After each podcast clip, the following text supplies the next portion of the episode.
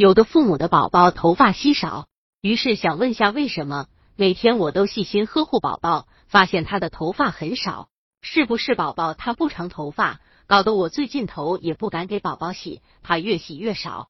现在我该怎么办呢？百度搜索慕课大巴，下载更多早教资源。其实父母完全没有必要这样担心。刚出生时，宝宝头发稀少是完全能够通过后天的营养补充来进行调节，使宝宝的头发逐渐转变。也有些宝宝头发稀少，只是生理性现象，小时候会出现稀少的现象，但是随着宝宝逐渐长大，大概在五岁左右，头发都会慢慢的长出来。妈妈应该为宝宝勤洗头、勤梳头，保证宝宝头皮血液循环的畅通。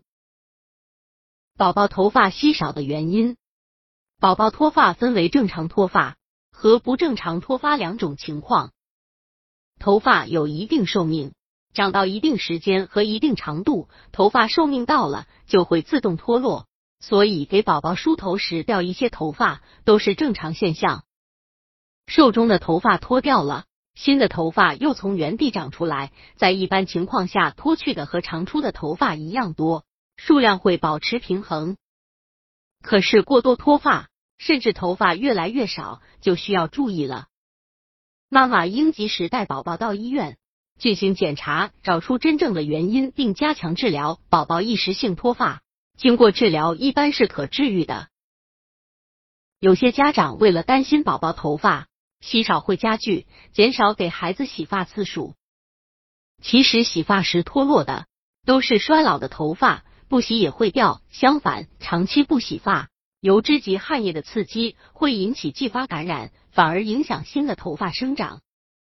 个别家长还给孩子的头皮上擦生姜，想以此增加毛囊周围的血液循环，促进头发生长。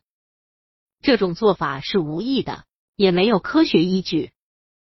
而通过给孩子多剃头来达到多生长毛发的方式，更是十分危险。因为当剃刀刮宝宝的头发时，不少毛孔会受到我们肉眼看不到的损伤，加上剃刀不干净或者头部皮肤不清洁，细菌由此趁机而入，导致局部有小脓疮或者皮肤化脓感染。各位父母在遇到宝宝头少，不要再存在不敢宝宝洗头的心理了。其实多给宝宝洗头可以触发毛发血孔的快速生长，通常两到两天给宝宝洗一次头最好。不给宝宝洗头，反而头发上会出现油脂、汗液等刺激头皮的物体，这样宝宝更会觉得头痒，用手抓头皮会更加受到刺激而掉头。所以父母一定不要为了怕掉头而不敢宝宝洗头。